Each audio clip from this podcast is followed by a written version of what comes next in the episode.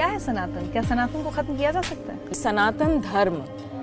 धर्म यानी law astrology science है मैथमेटिकल कैलकुलेशंस है या क्या है? व्हाट इज़ एस्ट्रोलॉजी है तो कुछ तो होगा। कई बार लोग सोचते होंगे ये स्पिरिचुअल साइड ज़्यादा इनकी वो है या या रिलीजियस भारत वर्सेस इंडिया का बहुत विवाद आजकल चल रहा है। आप क्या मानते हैं? अंक शास्त्र के हिसाब से आ, महादेव आपके लिए क्या है? How do you want to define Mahadev. सब कुछ।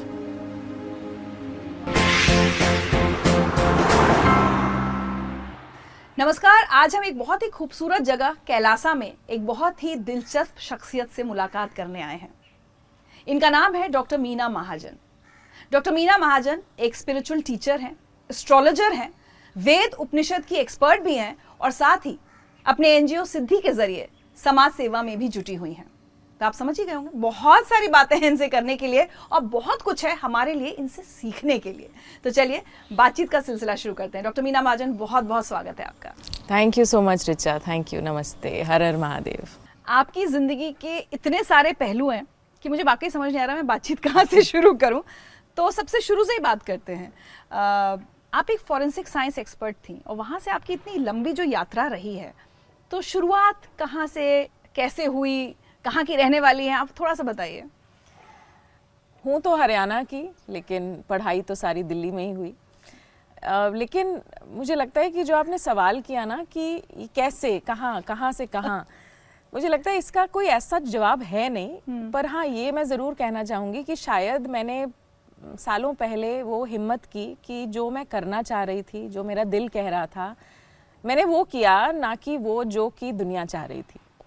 आई थिंक यही था शायद, और क्योंकि अध्यात्म की तरफ़ इतना ज़्यादा रुझाव था, इतना ज़्यादा वेद और उपनिषदों की तरफ़ और भगवत गीता और समथिंग बियॉन्ड दिस ना, जिसको हम डार्क वर्ल्ड कहते हैं डार्क एनर्जी कहते हैं, उसकी तरफ़ इतना ज़्यादा मेरा इंटरेस्ट था कि मुझे लगा कि ये बॉटनी जुआलॉजी फोरेंसिक्स छोड़कर अब इस तरफ़ की यात्रा शुरू करनी चाहिए। लेकिन मुझे ये रियलाइज़ हुआ कि जब मैं इस फ़ील्ड में आ, मेरा एक इंटरेस्ट भी शुरू हुआ ना तो I was trying to go to the cause यानी कि अगर आप किसी क्रिमिनल से मिलते हो और hmm. आपको पता है कि इसने क्राइम किया है and he deserve a punishment लेकिन मैं क्या सोचती थी इसने क्राइम क्यों किया, क्यों किया? Hmm. ये क्रिमिनल बना ही क्यों इन द फ़र्स्ट प्लेस तो ये जो एक वाई सिंड्रोम होता है ना कि हम हर चीज़ में सोचते हैं कि ये क्यों हो रहा है? मेरे hmm. साथ ये क्यों हो रहा है? मैंने ऐसा क्या किया? ये हो रहा है। वैसे ही मुझे लगता है मैं जीवन में हर चीज़ को तीस साल पहले क्वेश्चन करना शुरू कर दिया था कि अगर कोई क्राइम कर रहा है तो क्यों कर रहा है? किसी को पनिशमेंट मिलनी चाहिए तो क्या उस इंसान को पनिशमेंट मिल रही है या उसने जो कर्म किया है उसको पनिशमेंट मिल रही ये है? ये सब आप उस समय यंग एज में भी सोच रही सोचती थी।, थी और मैं ये भी सोचती थी मैं आपको बताऊँ कि जब सोल्जर किसी को मारता है हम्म। तो उसको तो परमवीर चक्र मिलता है। हम्म। लेकिन जब कोई साधारण मनुष्य किसी को मारता है तो उसको जेल मिलती है। ऐसा क्यों? तो जब ये क्वेश्चन आने शुरू हुए ना तो शायद धर्म की बात आनी शुरू हुई। कि धर्म किसको कहते हैं? सनातन धर्म में क्या बताया गया है? धर्म जिसको हम यूजुअली हिंदू मुस्लिम से लिंक कर लेते हैं बट एक्चुअली धर्म शब्द का मतलब क्या होता है? कि सोल्जर uh, अपना धर्म कर रहा है जिसमें शायद जन का हित इन्वॉल्व है उसके देश का हित इन्वॉल्व है इसीलिए शायद उसको किसी को मारने पर दुश्मन को मारने पर रिकग्निशन मिलती है। लेकिन एक साधारण इंसान जो क्राइम करता है वो शायद समाज का एक दोषी बन जाता है तो हम्म। उसको शायद सज़ा मिलती है। तो ये ऐसे ऐसे क्वेश्चंस आ रहे थे रिचा और फिर इन क्वेश्चंस का आंसर मैं ढूंढ रही थी वेदों में। मतलब ये ये एक एक झटके का एक डिसीज़न था मतलब कि एक यंग एज में सीधे ये सोचना कि एक अच्छा करियर है अच्छे पैसे मिलते हैं सब कुछ अच्छा है सेटल्ड है। और फैमिली फैमिलीज़ भी नहीं चाहती कि भाई अब सेटल हो गए तो अब इसी में नौकरी करो। तो ये एक एक मोमेंट का डिसीज़न था या बहुत सोच समझ कर कुछ महीने लगे साल लगे सोचने में कि मुझे आध्यात्म की तरफ़ रुख करना है? कुछ समय लगता है रिचा क्योंकि ये आपके अंदर का बेशक डिसीज़न होता है लेकिन आप इतनी आसानी से कम्युनिकेट थोड़ी कर सकते हो। हम्म, हम्म। आपका परिवार और वो भी आध्यात्म और वो भी लड़की और वो भी उस एज में। और आपके पास एक छोटा सा बच्चा भी है तो सबसे पहले तो सबको ख्याल आता है कि कुछ ना कुछ गड़बड़ होगी इसके जीवन में। इसीलिए आध्यात्म शादी हो चुकी थी जी जी जी जी। और इसीलिए शायद ये आध्यात्म में जाना चाहती है। लेकिन जब लोग आध्यात्म को लेकर ऐसी जजमेंट्स पास करते थे ना तो मेरा और अंदर एक दृढ़ संकल्प हो जाता था कि यही तो मैं लोगों को बताना चाहती हूँ कि आध्यात्म और गृहस्थ ये कनेक्टेड हैं। आध्यात्म ही तो है जो आपको सिखाता है कि गृहस्थी के धर्म का पालन कैसे करना है। आध्यात्म वैराग्य है लेकिन किस चीज़ से वैराग्य है लोगों को ये समझ में नहीं आता था। सो so, मुझे ये लगता था कि मैं अगर इस फ़ील्ड में आऊँगी और इस फ़ील्ड की भी एक्सपर्ट बनूँगी अब सिंह राशि है तो शायद आ, होता है ना कि नहीं अब अब जिस चीज़ को पकड़ लिया उसमें पूरा एक्सपर्टीज होना चाहिए। घुस जाना घुस जाना उसके अंदर। तो शायद यही था कि अगर अध्यात्म में भी आऊँगी तो सबसे पहले इससे जुड़ी हुई जो मान्यताएँ हैं ना जो लोग सोचते हैं कि आपको छोड़ना पड़ जाएगा सब हम्म, कुछ हम्म, हम्म। या आपको सिर्फ़ साध्वी बनना पड़ेगा आप गृहस्थी छोड़ दोगे ये था ही नहीं कहीं। जो जो ग्रंथ मैंने पढ़ा वहाँ पर नियम बताए गए थे वहाँ पर आपके स्त्री होने का धर्म बताया गया था वहाँ पर एक गृहस्थ का धर्म बताया गया था सब कुछ तो था आध्यात्म में। तो फिर मेरे को एक्साइटमेंट होने लगी और फिर मुझे लगा कि नहीं अब अब मैं यही करूँगी। इस स्थिति से मुझे लगता है बहुत सारे लोग गुजरते हैं। मेरे साथ भी कई बार होता है कि मैं पढ़ना चाहती हूँ। मेरा भी मन करता है मैं वेद पढ़ूँ लेकिन एक टीचर ना हो हाँ। गाइडेंस ना हो एक सही गाइड सिखाने वाला तब लगता है भाई पहली किताब कौन सी उठाएँ? तो वो जब आप आपने सोच लिया पहले तो फैमिली का विरोध वो सब तो सहाय होगा वो मैं थोड़ा जानना चाहूँगी कैसे हुआ और उसके बाद पहला कदम क्या उठाया आपने? विरोध पता नहीं इसको विरोध कहेंगे या क्या कहेंगे रिचा पर हाँ कोई खुश नहीं होता हम्म। जब आध्यात्म तो बहुत दूर की बात है जब आप वैसे भी कोई भी साधारण लड़की या लड़का कोई अपने मन की करना चाहे ना तो अक्सर पेरेंट्स तो यही बोलते हैं कि अभी तुम बच्चे हो तुम्हें पता नहीं अल्टीमेटली तो पैसे कमाना है घर चलाना है और अब तो शादी हो गई अब है तो शादी हो गई बच्चा भी है और अभी ये क्या नया है हम्म। आध्यात्म में तो अब देखिए इसके दो पहलू हैं देखने के कि वाकई क्या हम अपने जीवन में गलत डिसीज़न ले रहे हैं। ये भी तो पॉसिबल है। कई लोग भटक जाते हैं गलत डिसीज़न ले लेते हैं। लेकिन मुझे अपने केस में ये लग रहा था कि विरोध ऐसा नहीं था कि किसी ने आके आउटराइटली मुझे बोल दिया पर हाँ लोग खुश नहीं थे। ये मुझे समझ में आ रहा था कि नो वन वॉज़ हैप्पी कि मैंने ये लाइन चूज़ कर ली है। आ, लेकिन मुझे ये पता था कि मैं धर्म के रास्ते पर चल रही हूँ। मुझे ये पता था कि शायद महादेव ने क्योंकि मैं महादेव की साधक हूँ तो मैं आप ये मानिए कि he is everything for me तो मैं उनसे पूछ के सब कुछ कर रही थी वो मुझे दिशा दिखा रहे थे दशा भी मेरी तय कर रहे थे। तो मैं ये मुझे मालूम था कि जो मैं रास्ता चुन रही हूँ उसमें धर्म है और उसमें एक लार्जर गुड इन्वॉल्व है। सब लोग अपने लिए जीवन जीते हैं अपने परिवार के लिए सब कुछ करते हैं लेकिन ये रास्ता मैं कहीं ना कहीं एक हायर गुड के लिए जन कल्याण के लिए भी चुन रही थी और ये भी कहीं ना कहीं मुझे संदेश आ रहा था। तो this was a very major reason कि मैंने क्यों इस लाइन को पकड़े रखा। दूसरी चीज़ मेरा पहला स्टेप क्या था? मेरा पहला स्टेप था अध्ययन। हम्म।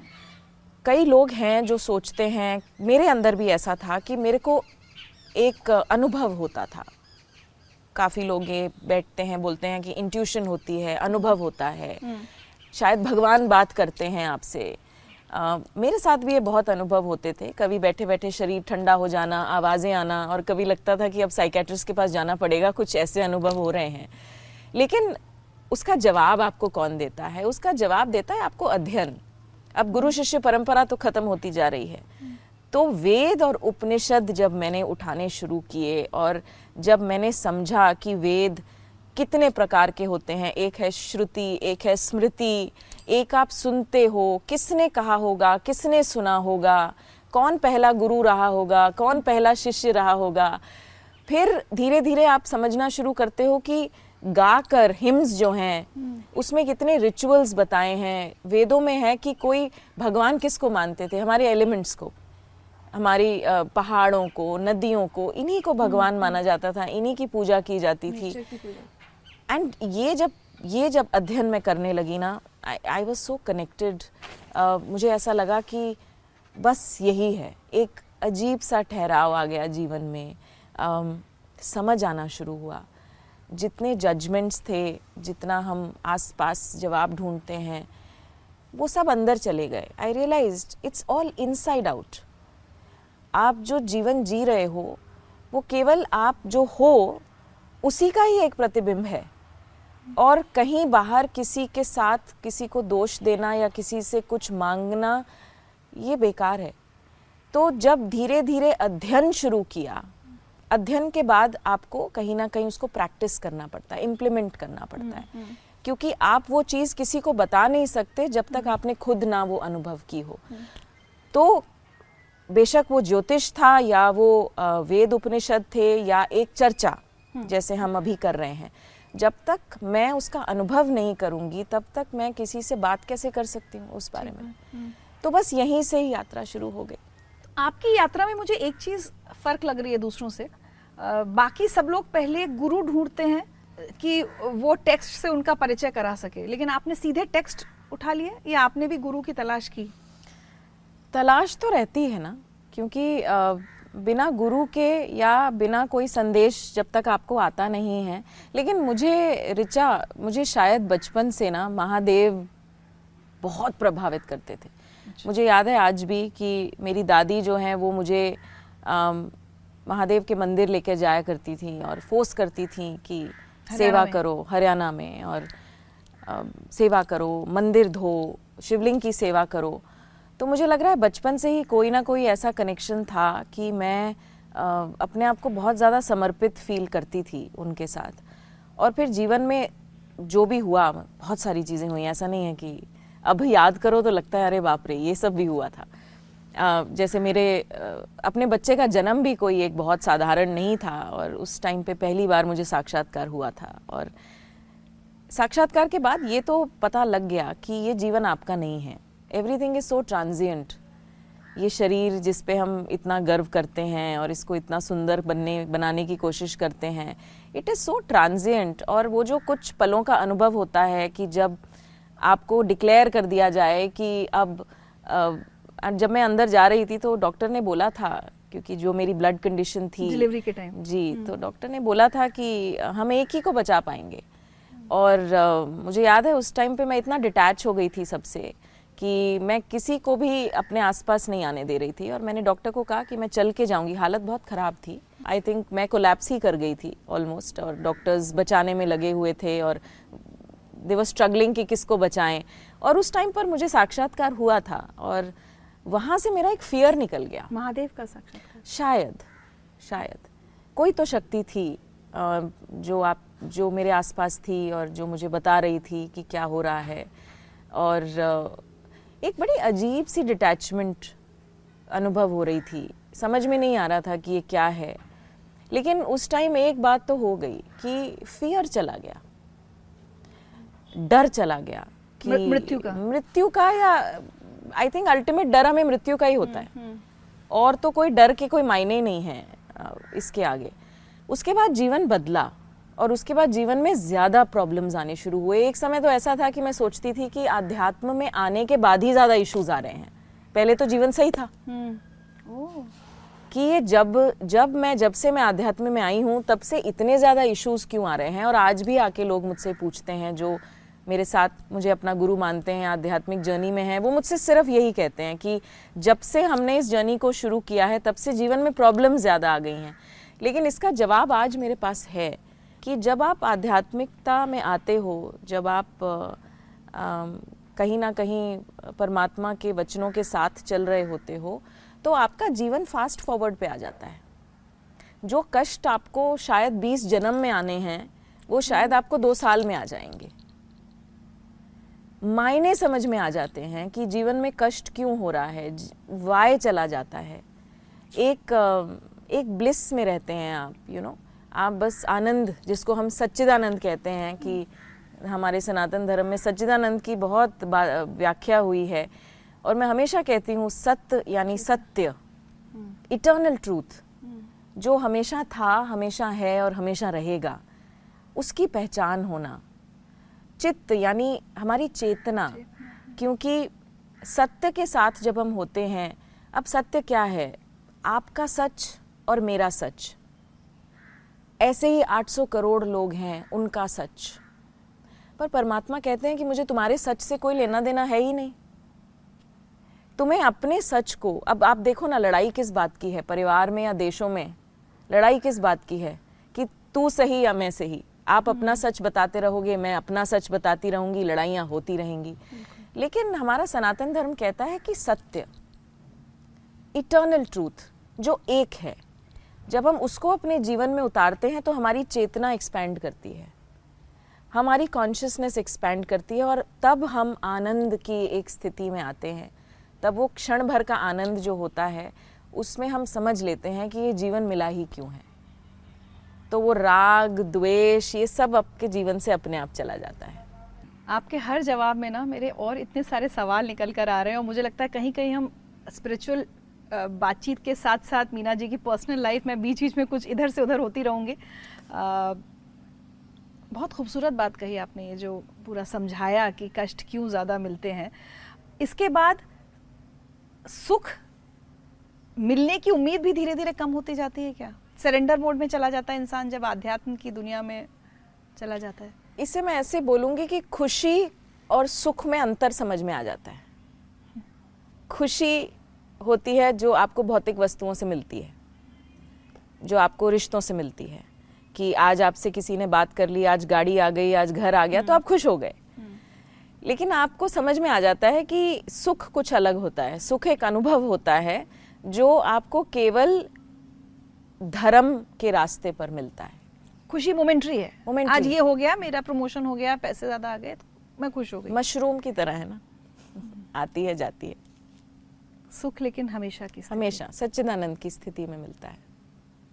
अगर आपको किसी को खासकर आजकल के युवाओं के लिए मैं बीच बीच में कुछ सवाल ऐसे भी लूँगी जो यंगस्टर्स के लिए हो आपको बताना हो कि स्पिरिचुअलिटी आध्यात्म दरअसल है क्या? और ये रिलीजियस होने से धार्मिक होने से कितना फ़र्क है? आप कैसे एक्सप्लेन करेंगे? आजकल का युवा इंटेलिजेंट है पढ़े लिखे हैं लॉजिकल हैं प्रैक्टिकल हैं बहुत ज़्यादा। और वो किसी रिचुअल में बंधना नहीं चाहते। अगर आप उनको बोलो रोज सुबह दिया जला दो और उनको उसका कारण ना बताओ उसका रीजन ना बताओ तो वो नहीं जलाएँगे। दे क्वेश्चन एवरीथिंग हर चीज़ में उनको एक लॉजिक चाहिए उनको एक साइंस चाहिए हर चीज़ में। लेकिन मुझे लगता है कि उनको आध्यात्म की इंट्रोडक्शन देनी बहुत ज़रूरी है। अब जैसे मैं आध्यात्म के बारे में बात तो कर रही हूँ लेकिन उसको पैकेज नए तरीके से किया हुआ है। क्योंकि आज अगर मैं आपके साथ ही संस्कृत में बात करना शुरू कर दूँ तो आपको भी इंटरेस्टिंग हम्म। नहीं लगेगा। हम्म। तो आध्यात्म में ऐसी शक्ति है कि वो हर युग में अब वो बेशक सतयुग रहा त्रेता रहा द्वापर रहा या अब कलयुग का पहला चरण है। आध्यात्म अपने आप को उस तरह से पैकेज कर लेता है। तो युवाओं के लिए मैं एक ही चीज़ हमेशा बोलती हूँ कि स्पिरिचुअलिटी को आप एक वे ऑफ़ लाइफ मानिए। It's a way of life इसके लिए कुछ आपको एक्स्ट्रा नहीं करना है। आपको किसी रिचुअल्स में नहीं पढ़ना है। आप इसको सही समय पर सोना, सही समय पर उठना, सही खाना पीना, सही कंटेंट देखना। hmm. सबसे मेजर स्ट्रगल जो आज की डेट में आ रही है, वो है कि डिप्रेशन और सैडनेस का कारण सोशल मीडिया बन चुका है। हमारे वेदों ने, हमारे शास्त्रों में कहा कि जैसी संगति, वैसी गति। अब संगति किसकी मिल रही है हमारे यूथ को? सारा दिन कोई ना कोई ऐसे प्रोफाइल्स हम लोग चेक करते हैं। तो आप किसको फॉलो करते हो सोशल मीडिया पे? वो भी आपकी संगति ही है। दैट इज़ ऑल्सो डिसाइडिंग कि आप कौन हो। क्योंकि आजकल आप ज़्यादा वक्त तो वहाँ बिता वहीं बिता रहे हैं हम। और खाना पीना कुछ भी समय से नहीं हो पा रहा। आजकल यूथ को मैं ये बहुत समझाती हूँ कि देखो हमारा जो बॉडी है ना we are govern by solar cycle not lunar cycle और यहीं से ही हमारी हेल्थ डिसाइड हो जाती है हमारी वेल्थ डिसाइड हो जाती है। हम्म। अब पहले अगर हम सूर्य उदय के समय उठते थे और अस्त के समय हम अपनी एक्टिविटी को कम कर देते थे लेकिन आजकल आप देखिए इसका बिल्कुल उल्टा हो रहा है। हम्म। दिन ढलने के बाद तो एक्टिविटी शुरू, शुरू होती है, है। अब इसका एक रीज़न है कि अगर हम अपने आप को लूनर साइकिल के साथ चलेंगे अगर हम अपने शरीर को लूनर साइकिल के साथ चलाएँगे तो हमारे शरीर में वो ऊर्जा नहीं आ पाएगी हेल्थ नहीं आ पाएगी क्योंकि सूर्य जो होते हैं वो हमें हेल्थ देते हैं हम्म। सूर्य हमें एक अच्छा शरीर एक अच्छी रीढ़ की हड्डी देते हैं अच्छा। चंद्रमा तो हमें इमोशंस देते हैं हम्म। चंद्रमा के समय अगर आप अगर आप चंद्रमा अगर रात को जो चंद्रमा होते हैं और रात को अगर आप बहुत एक्टिविटी करते हो तो कहीं ना कहीं आप बहुत इमोशनल ड्रिवन हो जाते हो अच्छा।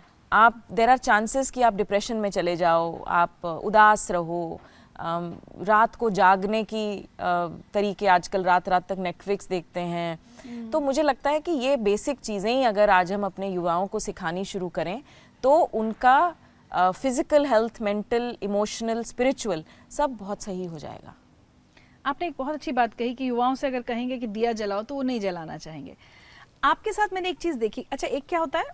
मेरे जैसे लोग भी हम लोग सब ये समझते हैं कि अच्छा स्पिरिचुअलिटी तो ये है कि मेडिटेशन करो, लेकिन ज़रूरी नहीं कि किसी भगवान को, किसी एक ईश्वर को, कि आप आप गणेश के भक्त हो या कृष्ण के या महादेव के, ऐसा नहीं है। ये ये करना तो धार्मिकता हो जाती है। आपके अंदर मैं एक बड़ा खूबसूरत ब्लेंड देखती हूँ दोनों चीज़ों का। तो आप अपने आप को, आप कैसे एक्सप्लेन करती हैं कि आपके अंदर वो स्पिरिचुअल वो भी है, आप मेडिटेशन भी करा रही हैं, लेकिन एक महादेव की भक्त भी हैं। कई बार लोग सोचते होंगे ये स्पिरिचुअल साइड ज़्यादा इनकी वो है या या रिलीजियस मुझे लगता है जीवन का अर्थ है योग। योग यानी जोड़ना। आपका और मेरा जुड़ना। काम का जुड़ना। घर में एक पति पत्नी का जुड़ना। मेरी जो समझ है इतने तीन डेकेड्स हो गए अब तीस साल हो गए रिचा मुझे लगता है हर चीज़ का एक बैलेंस एस्टैब्लिश करना संभाव एस्टैब्लिश करना बहुत इम्पोर्टेंट है। अर्धनारीश्वर का कॉन्सेप्ट भी यही हमें बताता है कि किस तरह से हम अपने अंदर ईड़ा और पिंगला को बैलेंस करते हैं सूर्य और चंद्र नासिका को बैलेंस करते हैं। जब तक हमें ये बैलेंस समझ में नहीं आएगा ना तो हमारे अंदर की स्ट्रगल चलती रहेगी। ऐसे ही हमारे आध्यात्मिक जीवन और भौतिक जीवन का बैलेंस बहुत ज़रूरी है और आध्यात्म हमें यही सिखाता है। रिलीजियस होना ज़रूरी है। आप जिस परिवार में पैदा हुए हैं वहाँ की परंपराएँ वहाँ के जो तौर तरीके हैं वो कहीं ना कहीं रिलीजन में आते हैं। रिलीजन बना था हमें ऑर्गेनाइज करने के लिए हमें डिसिप्लिन करने के लिए। सब रिलीजन्स का निचोड़ है आध्यात्म। जब मैं सत्संग करती हूँ तो अ, कभी कई कई बार जब उपनिषदों से कोई ऐसा या भगवत गीता से कुछ ऐसा पढ़ाया जाता है तो अ, कई ऐसे पाकिस्तान से भी लोग हैं जो कि मैंने आपको बताया भी था कि उन्होंने उसी वर्स को कुरान शरीफ से निकाल के दिखाया कि देखिए माँ जी ये वही चीज़ बोली गई है और वो ह्यूमैनिटी से रिलेटेड थी। सो so, मुझे ऐसा लगता है कि स्पिरिचुअलिटी सब रिलीजन्स का निचोड़ है जो हमें इंसानियत की तरफ़ एक अच्छे जीवन की तरफ़ एक बैलेंस्ड लाइफ की तरफ़ लेकर जाती है। और कोविड में हम सबने ये देखा। ऑक्सीजन की कमी हो गई। ऑक्सीजन। उसमें कहाँ कोई हिंदू मुस्लिम सिख ईसाई था? ऑक्सीजन था और सबने प्राणायाम शुरू किया। आई फील कि हम एक ऐसी जगह पे पैदा हुए हैं, भारत भूमि पर, जहाँ पर सिर्फ़ संतों का आशीर्वाद है। आज भारत को अगर बाहर भी जाते हैं तो भारत को बहुत रिस्पेक्टफुली एक दृष्टि से देखा जाता है, जहाँ पर आध्यात्म हमारा सबसे बड़ा, अभी मेरी किसी से चर्चा भी चल रही थी पिछले हफ़्ते और मैंने बोला, अंग्रेज़ कुछ नहीं लेकर गए, वो सब झूठा धन ले गए। असली धन तो हमारे पास ही है अभी। तो ये जो बैलेंस है ना, जो कि इस रास्ते पर चलने से ही समझ में आता है, और सोच है ये ये एक हमारा व्यवहार बन जाता है कि हर चीज़ को हम एक सम दृष्टि से देखना शुरू कर देते हैं। यहाँ से शुरुआत हो जाती है ऋचा एक सवाल जो आजकल, आज के ज़माने में बहुत ज़्यादा इस पर बहस चल रही है, मैं ज़रूर आपसे पूछना चाहूँगी। कोई नेता बयान दे देते हैं कि सनातन तो एक बीमारी की तरह इसको ख़त्म कर देना चाहिए। इट्स लाइक कैंसर क्या है सनातन? क्या सनातन को ख़त्म किया जा सकता है? देखिए सनातन का मतलब क्या है? जो हमेशा से था हमेशा से है और हमेशा रहेगा। कैसे कोई इसको ख़त्म कर सकता है? आप इस पे जितनी मर्ज़ी डिबेट्स कर लीजिए जितना इसको पोलिटिसाइज कर लीजिए। सनातन धर्म धर्म यानी लॉ धर्म यानी समथिंग विच इज़ एक नियम, ब्रह्मांड के नियम को अगर हम समझें। सनातन मतलब हमेशा रहने वाला नियम।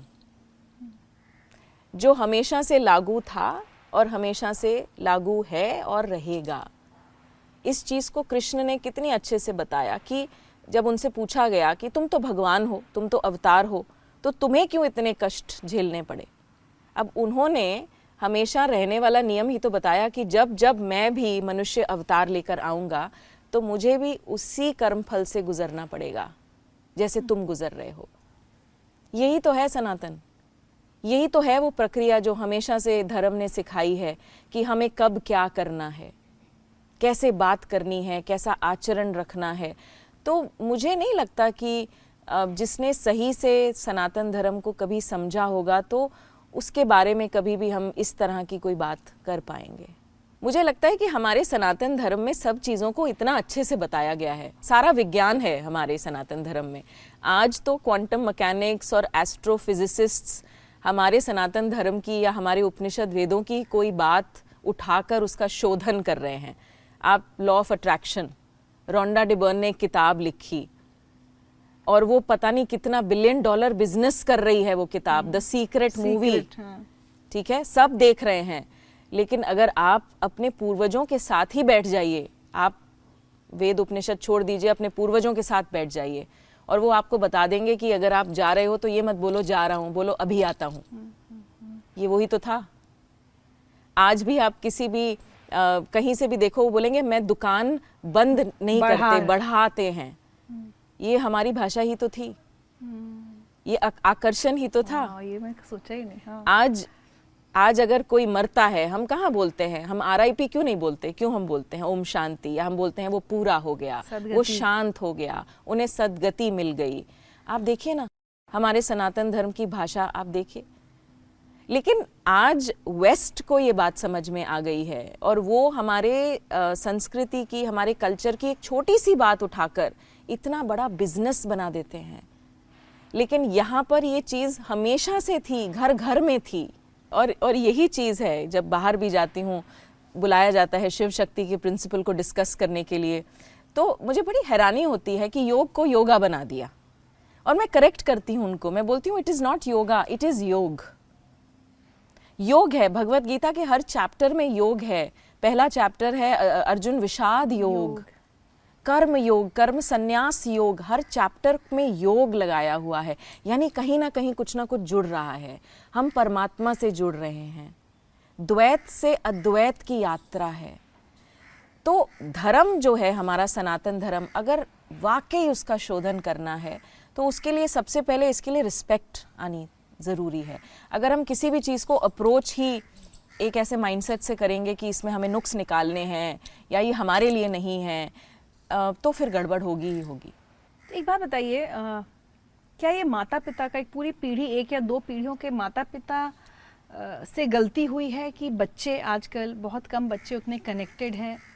अपने धर्म से, सनातन से बहुत कम बच्चे जानते हैं या युवा जानते हैं कि सनातन का मतलब क्या है? हर चीज़ को बैकवर्ड या कंजर्वेटिव कह के कई बार हटाने की कोशिश होती है किसकी गलती हुई है ये? कुछ दो जनरेशन से मैं ये ऑब्ज़र्व कर रही हूँ रिचा कि क्योंकि पेरेंट्स को ही क्लैरिटी नहीं थी कि ये क्या है। अब आप देखिए कि पेरेंट्स ने बोला कि ट्यूसडे को आ, मीट नहीं खाना।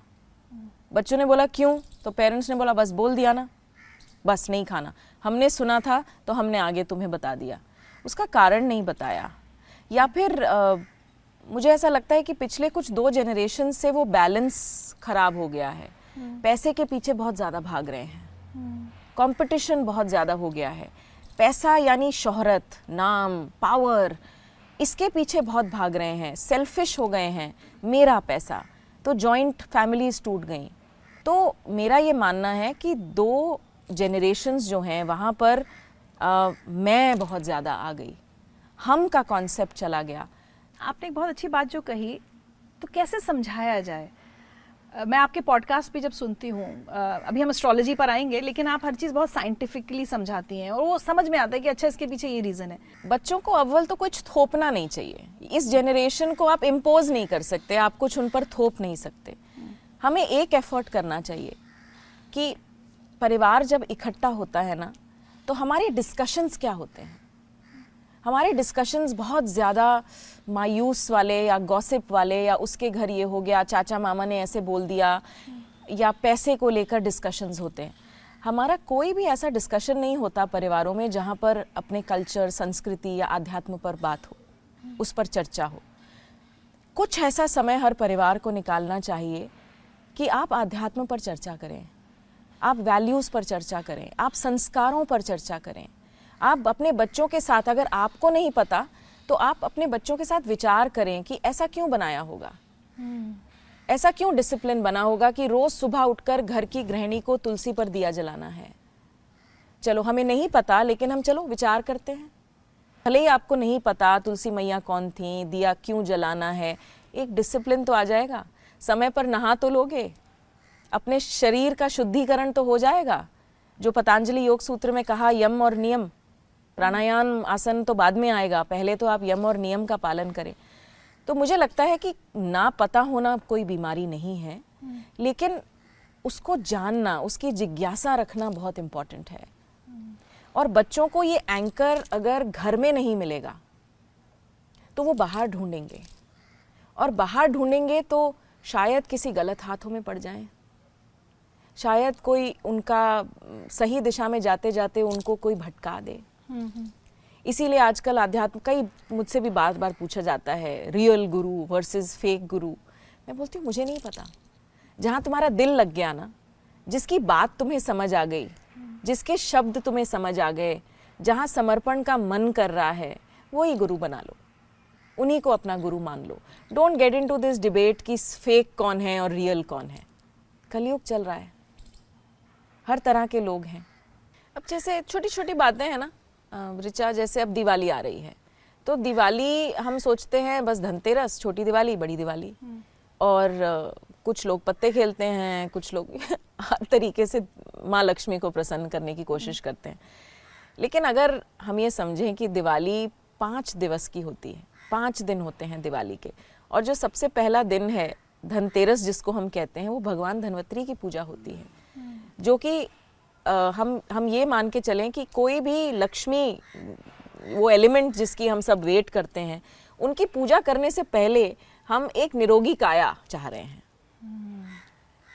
आप सोच के देखो अगर ये डिस्कशन हो कि देखो आप अमीर हाँ। बनना चाहते हो हम्म। बनो अपने सपनों को पूरा करना चाहते हो करो लेकिन प्रिंसिपल देखो कॉन्सेप्ट देखो कि सबसे पहले दिवाली की पूजा में हम भगवान धनवंतरी की पूजा करते हैं, जो कि एक्चुअली आयुर्वेद के गॉड माने गए हैं, और निरोगी काया, यानी लक्ष्मी का क्या करोगे अगर शरीर ही अच्छा नहीं रहेगा?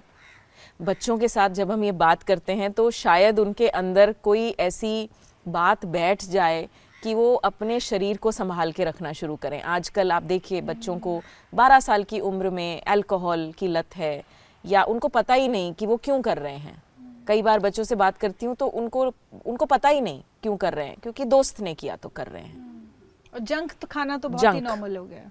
मतलब हर एक चीज़ वो हो रही है जो हमारे शरीर को रोग देने के लिए है। या तो मानसिक तौर पे रोग या शारीरिक तौर पे रोग। अब आपने मंगलवार की बात की। अब उसका एक सिंपल सा जवाब है कि सात दिन में कुछ ऐसे दिन होते हैं जिनमें प्रकृति में नेचुरल रूप से तमस ज़्यादा होता है। तीन गुण है। हम्म। तमस रजस और सतोगुण। तमस होता है थोड़ा सा हैवी जैसे हम तामसिक खाना भी खाते हैं तो शरीर को समय लगता है डाइजेस्ट होने में। सात दिनों में कुछ ऐसे दिन होते हैं जिनमें नेचुरली प्रकृति में तमस हाई होता है। जैसे चातुर्मास में हम कहते हैं ना कि प्रकृति में थोड़ा तमस हाई हो गया है। तो जब ऑलरेडी प्रकृति में तमस हाई है और आप उस श्रेणी के फूड्स खाते हो जिनमें तमस होता है तो कितना मुश्किल हो जाता है शरीर के लिए उसको डाइजेस्ट करना।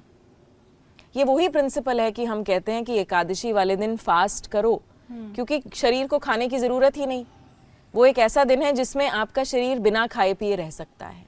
एकादशी। एकादशी पर। इट्स ऑल साइंस सब विज्ञान है। लेकिन शायद हमारे माता पिता को पता नहीं था तो उन्हें हमें हमने तो नहीं पाया अब हमने तो मान लिया क्योंकि हम ओबीडियंट थे।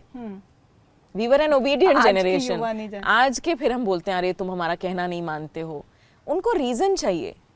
So let's figure it out together विचार करते हैं ना आपस में। कितना अमेजिंग है ना देखिए कितना आप कह रही हैं साइंटिफिक है एकादशी का व्रत और हमारे यहाँ जब महिलाएँ ये व्रत रखती हैं या पुरुष भी तो हर चीज़ को बैकवर्ड कह दिया गया। बैकवर्ड हाँ। कह कहकर हमने अपने सारे जो सनातन धर्म की हम बात करें उसको कहीं ना कहीं बिल्कुल ही जी। डिग्रेड कर दिया कहूँगे या पीछे धकेल दिया। आपको ये सब सीखने में, समझने में कितना वक्त लगा? अभी तो जारी है मेरी स्टूडेंट की लर्निंग अभी तो जर्नी अभी तो इतना मज़ा आता है ना, रिचा, रोज़ रोज़ कुछ ना कुछ नया सीखने में देखने में कि किस मौसम में प्रकृति क्या दे रही है।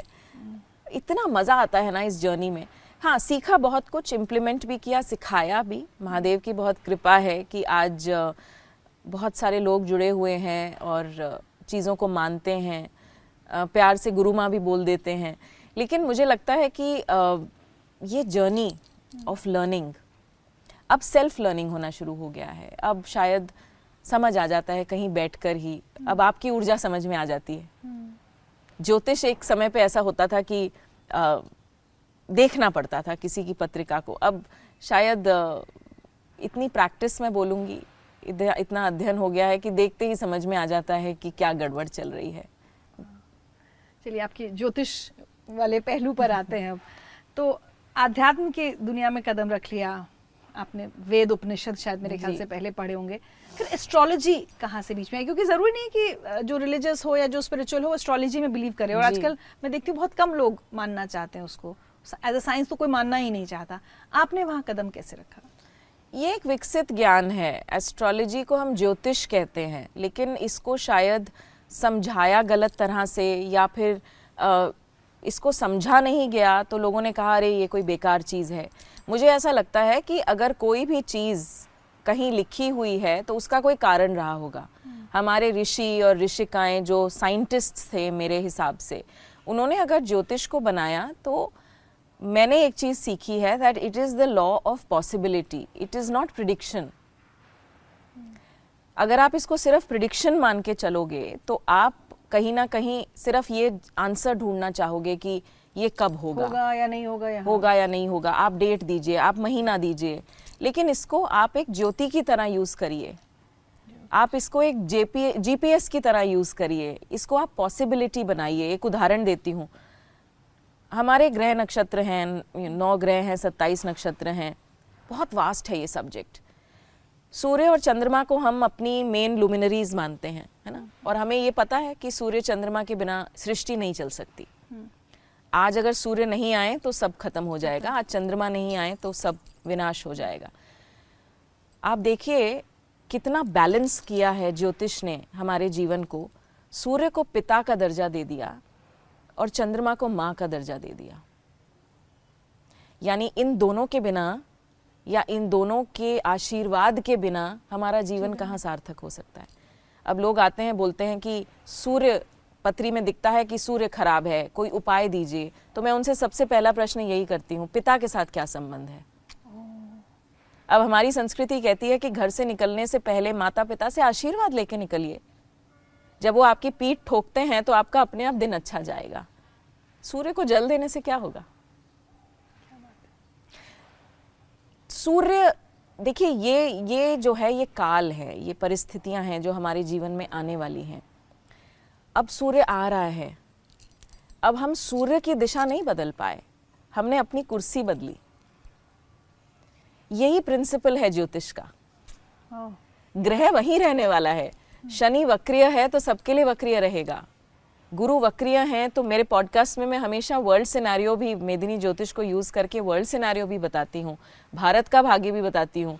लेकिन मुझे ऐसा लगता है ग्रह नक्षत्र सब पर उतना ही असर करते हैं। लेकिन ये हमारे ऊपर डिपेंड करता है कि हम अपने आप को कैसे बदल रहे हैं हम अपने आप को कैसे हैंडल कर रहे हैं। अब अगर आपको धूप तेज लग रही है तो आप साइड हो जाइए छतरी पहन लीजिए। So this is the principle of astrology जो कि बात करना बहुत ज़रूरी है क्योंकि ये एक ऐसा टूल है जिससे हमें अपने जीवन को सही तरह से जीना आ सकता है। कितना मुश्किल था ये अध्ययन। काफ़ी ये भी आपने सेल्फ लर्निंग की है या गुरुओं से ये महादेव का मैं नहीं कहूँगी कि ये कहीं और से आया। ये मुझे ऐसा लगता है कि महादेव जब खुश हुए तो उन्होंने कुछ ऐसी छोटी सी कोई सिद्धि दे दी जिसको यूज़ करके मैं कहीं ना कहीं लोगों की हेल्प कर कर पा रही हूँ। ये साधना है। आप किसी कहीं पढ़ के ज्योतिष नहीं कर सकते। कभी कभी ऐसी भी स्थितियाँ होती हैं कि आपके सितारे कुछ और कह रहे हैं लेकिन आपके जीवन में कुछ और घटित हो रहा है। ये एक साधना है क्योंकि साधना के माध्यम से आप वो बता सकते हो जो आपके परिपत्री में नहीं लिखा। यानी कभी ऐसा भी हो सकता है कि आपका समय बहुत अच्छा चल रहा है। हम्म, लेकिन आपको कोई बीमारी आ गई। हम्म, तो उसके लिए मेडिकल एस्ट्रोलॉजी एक ऐसा फ़ील्ड है जो बताता है कि आपके खान पान में आपकी संगत में ऐसा क्या गलत है कि जिसके कारण आप इस अच्छे समय को यूज़ नहीं नहीं कर पा रहे। तो इसके लिए साधना बहुत ज़रूरी है। It is not a mathematical calculation only mathematical calculation तो आज की डेट में सॉफ्टवेयर्स हैं आप उसमें डाल लीजिए और इंटरप्रिटेशन पढ़ लीजिए। ये एक साधना है। ये आपके माइक्रो लेवल तक लेकर जा सकती है आपको। ये वेस्टर्न एस्ट्रोलॉजी नहीं है। ये हमारा सिस्टम जो है, ये लूनर सिस्टम को फॉलो करता है, चंद्रमा को फॉलो करता है। अच्छा तो ये बताइए मीना जी एस्ट्रोलॉजी साइंस है मैथमेटिकल कैलकुलेशंस है, या कुछ जैसे लोग कह देते हैं कि कुछ कुछ नहीं है मतलब या क्या है? व्हाट इज़ एस्ट्रोलॉजी नहीं है तो कुछ तो होगा। मतलब हम ये तो नहीं कह तो सकते कि कुछ भी नहीं है। लेकिन जो हाँ, लोग विश्वास नहीं करते वो कहते हैं बकवास है। पर मुझे ऐसा लगता है कि अगर कुछ भगवान ने बनाया है तो कुछ सोच समझ के ही बनाया होगा। ऐसा तो नहीं है कि कोई रेलेवेंस नहीं है। हर कण कण का रेलेवेंस है। एक गणना तो है। It is a mathematical calculation लेकिन वो तो आजकल सॉफ्टवेयर भी कर देता है। लेकिन जब आप कोई प्रिडिक्शन करते हो यानी आप किसी को एक आगे चलने का रास्ता बता रहे हो it is a map it is like a GPS तो उस चीज़ के लिए आप जब किसी जातक के साथ बैठते हो किसी के साथ बैठते हो या आप मानो कि आप भारत की पत्री देख रहे हो उसके लिए आपको शोधन करना पड़ता है एक साधना करनी पड़ती है। You have to combine many things together अब एक होता है कि बस आपने देख लिया ये आपकी राशि है ये दशा चल रही है लेकिन वो ग्रह किस नक्षत्र में बैठा है कितने डिग्री का है अ, किस अवस्था में बैठा हुआ है ये सब चीज़ें भी बहुत मायने रखती हैं। और फिर उसके बाद आपकी साधना कि उस सब्जेक्ट पर आपने कितनी साधना की है। तो आपको लगता है it's a mix of science mix of everything calculations and meditation and meditation Bharat की बात आपने की। भारत वर्सेस इंडिया का बहुत विवाद आजकल चल रहा है। आप क्या मानती हैं? इस इस कंट्रोवर्सी पर आपका क्या स्टैंड है? मैंने तो बहुत साल पहले मुझे याद है एक फेसबुक लाइव किया था शायद 2017 में और मैंने ये बोला था कि भारत जो है एक विश्व गुरु बनने वाला है। 2024-25 तक हम देखेंगे बहुत सारी चीज़ें हो बहुत लोगों ने उस पर कॉमेंट भी किया था। अ, लेकिन अगर मैं ज्योतिष के नज़रिए से देखूँ तो अंक शास्त्र के हिसाब से अ, इंडिया जो है वो तीन नंबर पे आता है और भारत जो है वो छः नंबर पे आता है। अब तीन नंबर होता है गुरु का और छः नंबर होता है शुक्र का। सो आई थिंक भारत अगर अंक शास्त्र के हिसाब से देखें तो छः नंबर यानी वीनस यानी शुक्र। तो अब निश्चित रूप से सोने की चिड़िया अमीर देश एंड विश्व गुरु बनने की और एक अमीर देश कहलाने की रिचनेस ट्रूली वेल्दी कंट्री अंक शास्त्र से देखें तो भारत बिल्कुल सटीक बैठता है।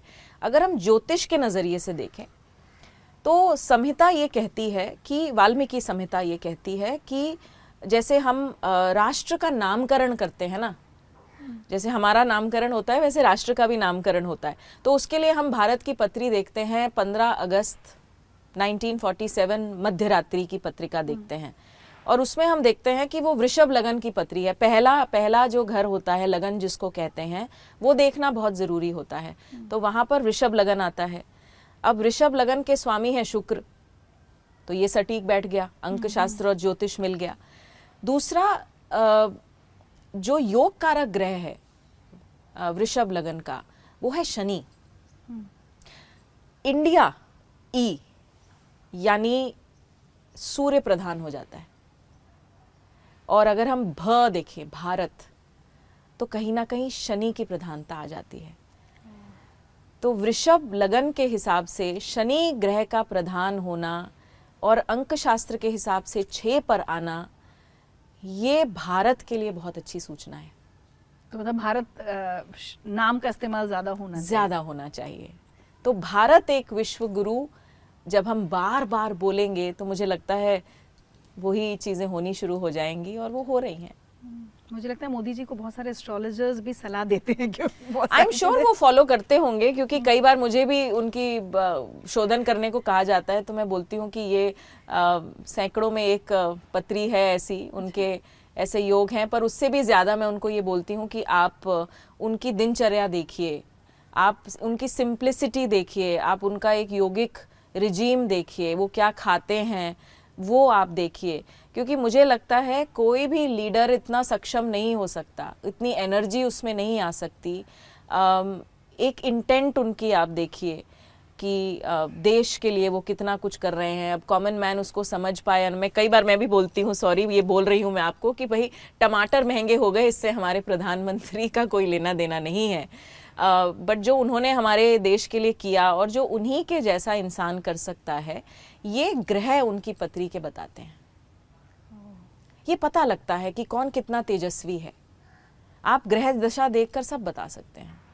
तो अभी for the next few years तो आई थिंक इंडिया उनकी छत्र छाया में भारत उनकी छत्र छाया में रहने वाला है।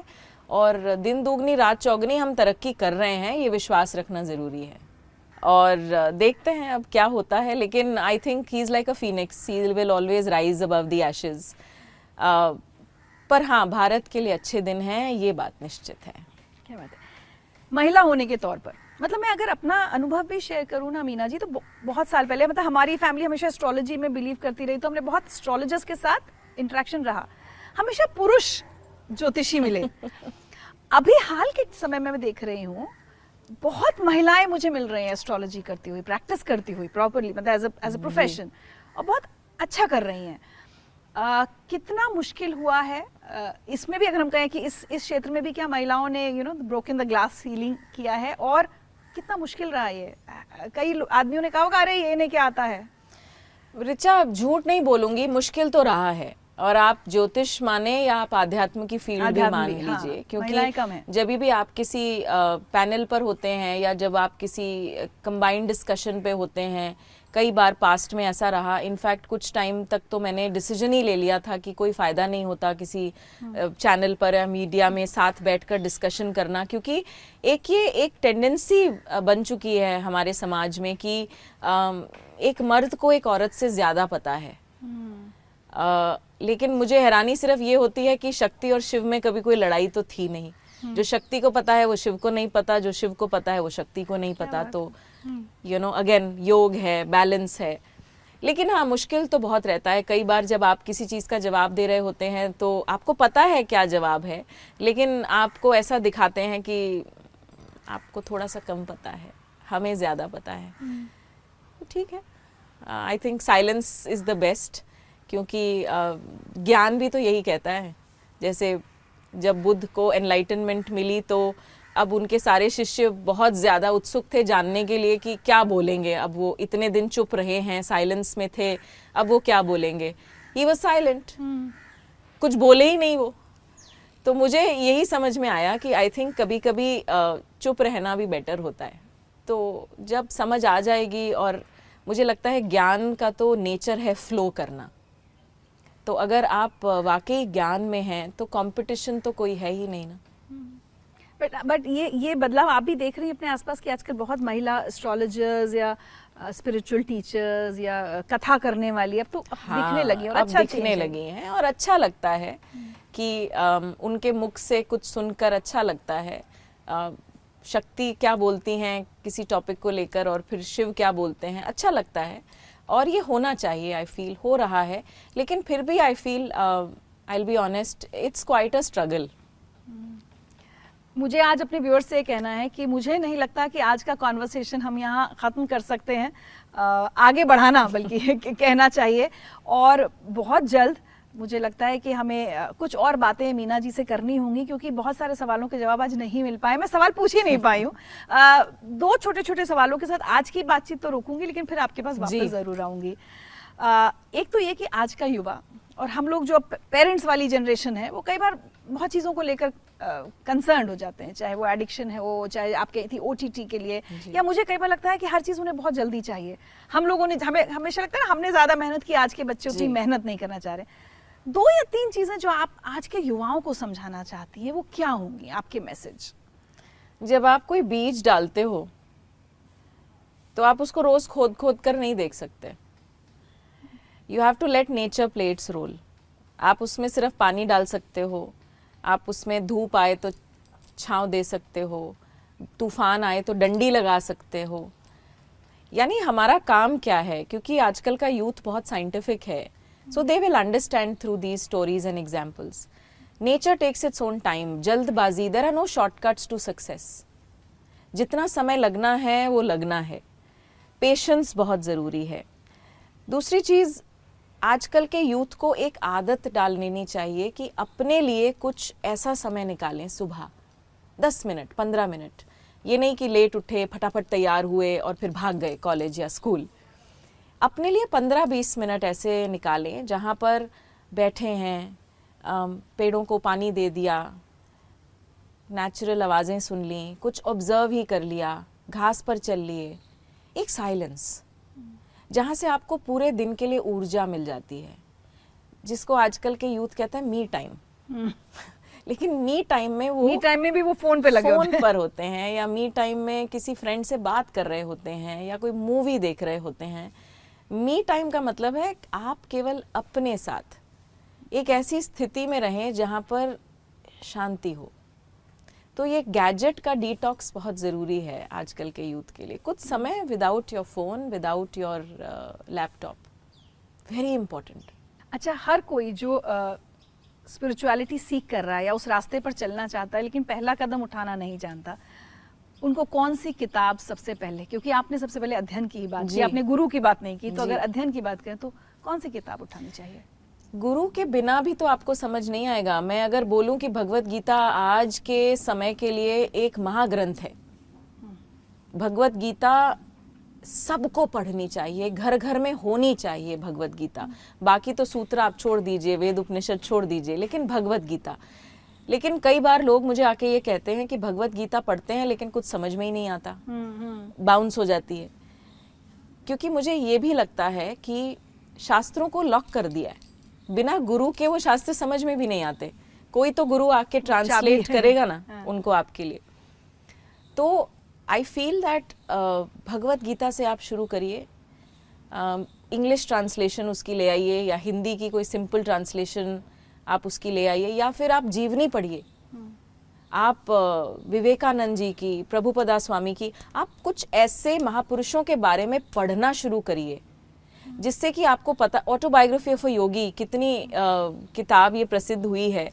आई फील जब हम किसी महापुरुष की जीवनी भी पढ़ते हैं ना तो भी हमें बहुत कुछ मिल जाता है उसमें। आपने महादेव को अपना गुरु माना है जी। लेकिन अध्ययन के लिए आपने भी अलग अलग गुरुओं के पास जाके जी बिल्कुल बिल्कुल क्योंकि आपको जीवन में बहुत सारा ज्ञान ज़रूरी होता है। कोई आपको गृहस्थ का ज्ञान देता है कोई आपको लीडरशिप के बारे में बताता है। जो हमारे उपनिषद हैं उसमें भी आप देखिए कि अर्थशास्त्र जो है वो आपको सिर्फ़ मैनेजमेंट और लीडरशिप के बारे में कितना बताता है। पैसा क्या है कैसा कमाना है वो भी आपको वेद बताते हैं। पेरेंटिंग वो भी आपको कहीं ना कहीं वेद बताते हैं। तो हर एक जीवन के पड़ाव पर ये जो सोलह संस्कार है ना रिचा ये वही हैं।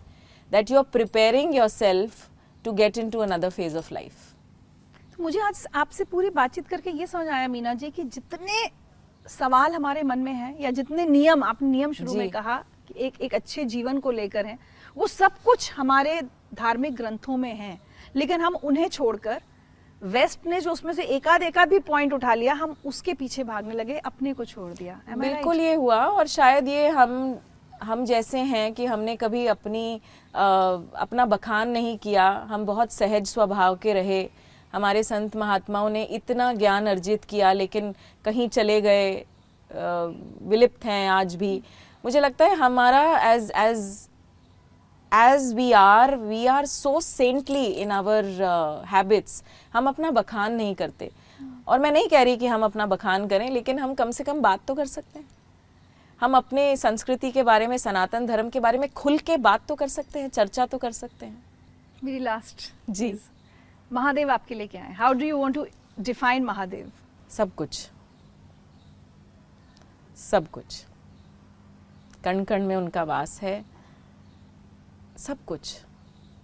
शायद शब्द नहीं है मेरे पास कि मैं बता पाऊँ कि वो क्या है। अ, सब कुछ। आपका उनसे क्या रिश्ता है?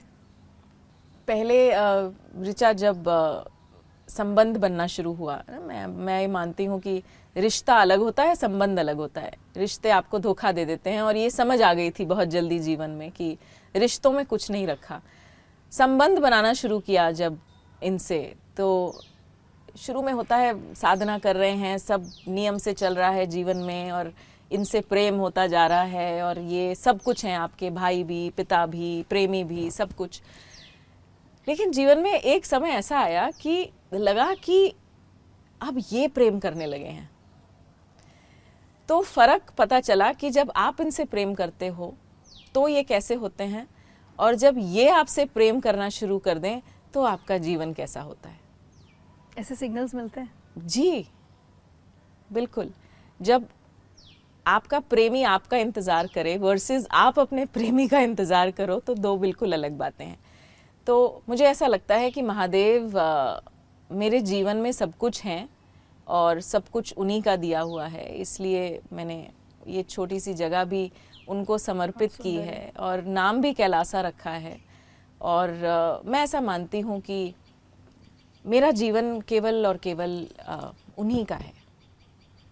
और ये जानती भी हूँ और मानती भी हूँ। आध्यात्म में आने के बाद क्या आप अपने गृहस्थ जीवन को बेहतर जी पाए हैं? एक पत्नी की एक माँ की एक सास की सारी भूमिकाएँ आप क्या बेहतर ढंग से निभा पाई हैं? मैं ये बिल्कुल मानना चाहूँगी क्योंकि गृहस्थ जीवन के बारे में आध्यात्म ने ही सिखाया। उसने माँ का धर्म सिखाया पत्नी का धर्म सिखाया, सास का धर्म सिखाया। आज एक गुरु माँ का धर्म भी कहीं ना कहीं आध्यात्म ही सिखा रहा है। मुझे ऐसा लगता है कि जीवन के किसी भी पड़ाव में अगर आपको आपका धर्म नहीं पता, यानी रिस्पॉन्सिबिलिटी, कर्तव्य जिसको हम कहते हैं, और धर्म की एक ही परिभाषा मुझे समझ में आई इतने सालों में ज्ञान युक्त कर्म। जब आपके हर कर्म में ज्ञान होगा आप अपने हर एक्शन को ध्यान से करेंगे ज्ञान से करेंगे it should be backed up with gyan तो वो धर्म बन जाएगा। नहीं तो फिर अधर्मी होकर भीष्म पितामह की तरह बाणों की शैया पर लेटना पड़ेगा। सिर्फ़ अधर्म देख रहे थे इसीलिए अधर्मी हो गए। देखिए मैंने बहुत देर पहले कहा था कि बस आखिरी के दो सवाल लेकिन मुझे लगा कि सिद्धि की बात तो रह गई। और अभी जब आपने कहा ज्ञान युक्त कर्म। जी। और आज आप समाज सेवा का कर्म कर रही हैं और बहुत एक लार्ज स्केल पर कर रही हैं। सिद्धि के बारे में क्या बताना चाहेंगे माय व्यूअर्स को? सिद्धि एक ऐसी संस्था है जिसमें जिसका जो डीएनए है वो आध्यात्म ही है। जितने भी वॉल्टियर्स जुड़े हुए हैं पच्चीस हज़ार के करीब हमारे वॉल्टियर्स हैं पूरे देश भर में जो आ, ऐसे ट्राइबल एरियाज़ में आदिवासी एरियाज़ में जाकर हम सेवा कर रहे हैं। आ, जो एक मकसद है, जो एक एम है हमारा, जो विजन है, वो सब है। Uplifting the society under privilege बच्चों को पढ़ाना, ये सब है। लेकिन जो मैंने एक ज्ञान डाला है सिद्धि में, वो ये है कि हमें सकारात्मक शुभ कर्म करना है और निष्कर्म की ओर जाना है। क्योंकि सकारात्मक शुभ कर्म का मतलब है कि जब आप अपने हाथों से कर्म कर रहे हो, लेकिन निष्काम की तरफ़ जब आप जा रहे हो यानी आपको किसी चीज़ की उम्मीद नहीं होती कि कोई आपको आके कोई अप्रिसिएशन करे या कोई आपको अवार्ड दे या आपको बहुत ज़्यादा पीठ ठोके आपकी कि तुम बहुत अच्छा काम कर रहे हो। सेवा का मतलब होता है निष्काम सेवा। क्या बात है। और जब आप इसको समझ जाते हो तो आई थिंक आप इम्पैक्ट भी और अच्छा डाल पाते हो। आपके काम करने की स्पीड भी बढ़ जाती है। आपके पास सब कुछ आ जाता है अच्छे लोग आ जाते हैं अच्छे वॉल्टियर्स आ जाते हैं आपके पास वो लोग आ जाते हैं जिनको मदद की असली में ज़रूरत है। नहीं तो लोग कहते हैं कहाँ ढूंढे उन लोगों को जिनको मदद की ज़रूरत है? बिल्कुल। और आज मैं ये कहना चाहती हूँ कि मन नहीं भरा है तो बातचीत का सिलसिला हम जल्द ही आगे बढ़ाएँगे लेकिन आज की इस बातचीत के लिए इस खूबसूरत कैलासा के अनुभव के लिए बहुत बहुत धन्यवाद thank you so much thank you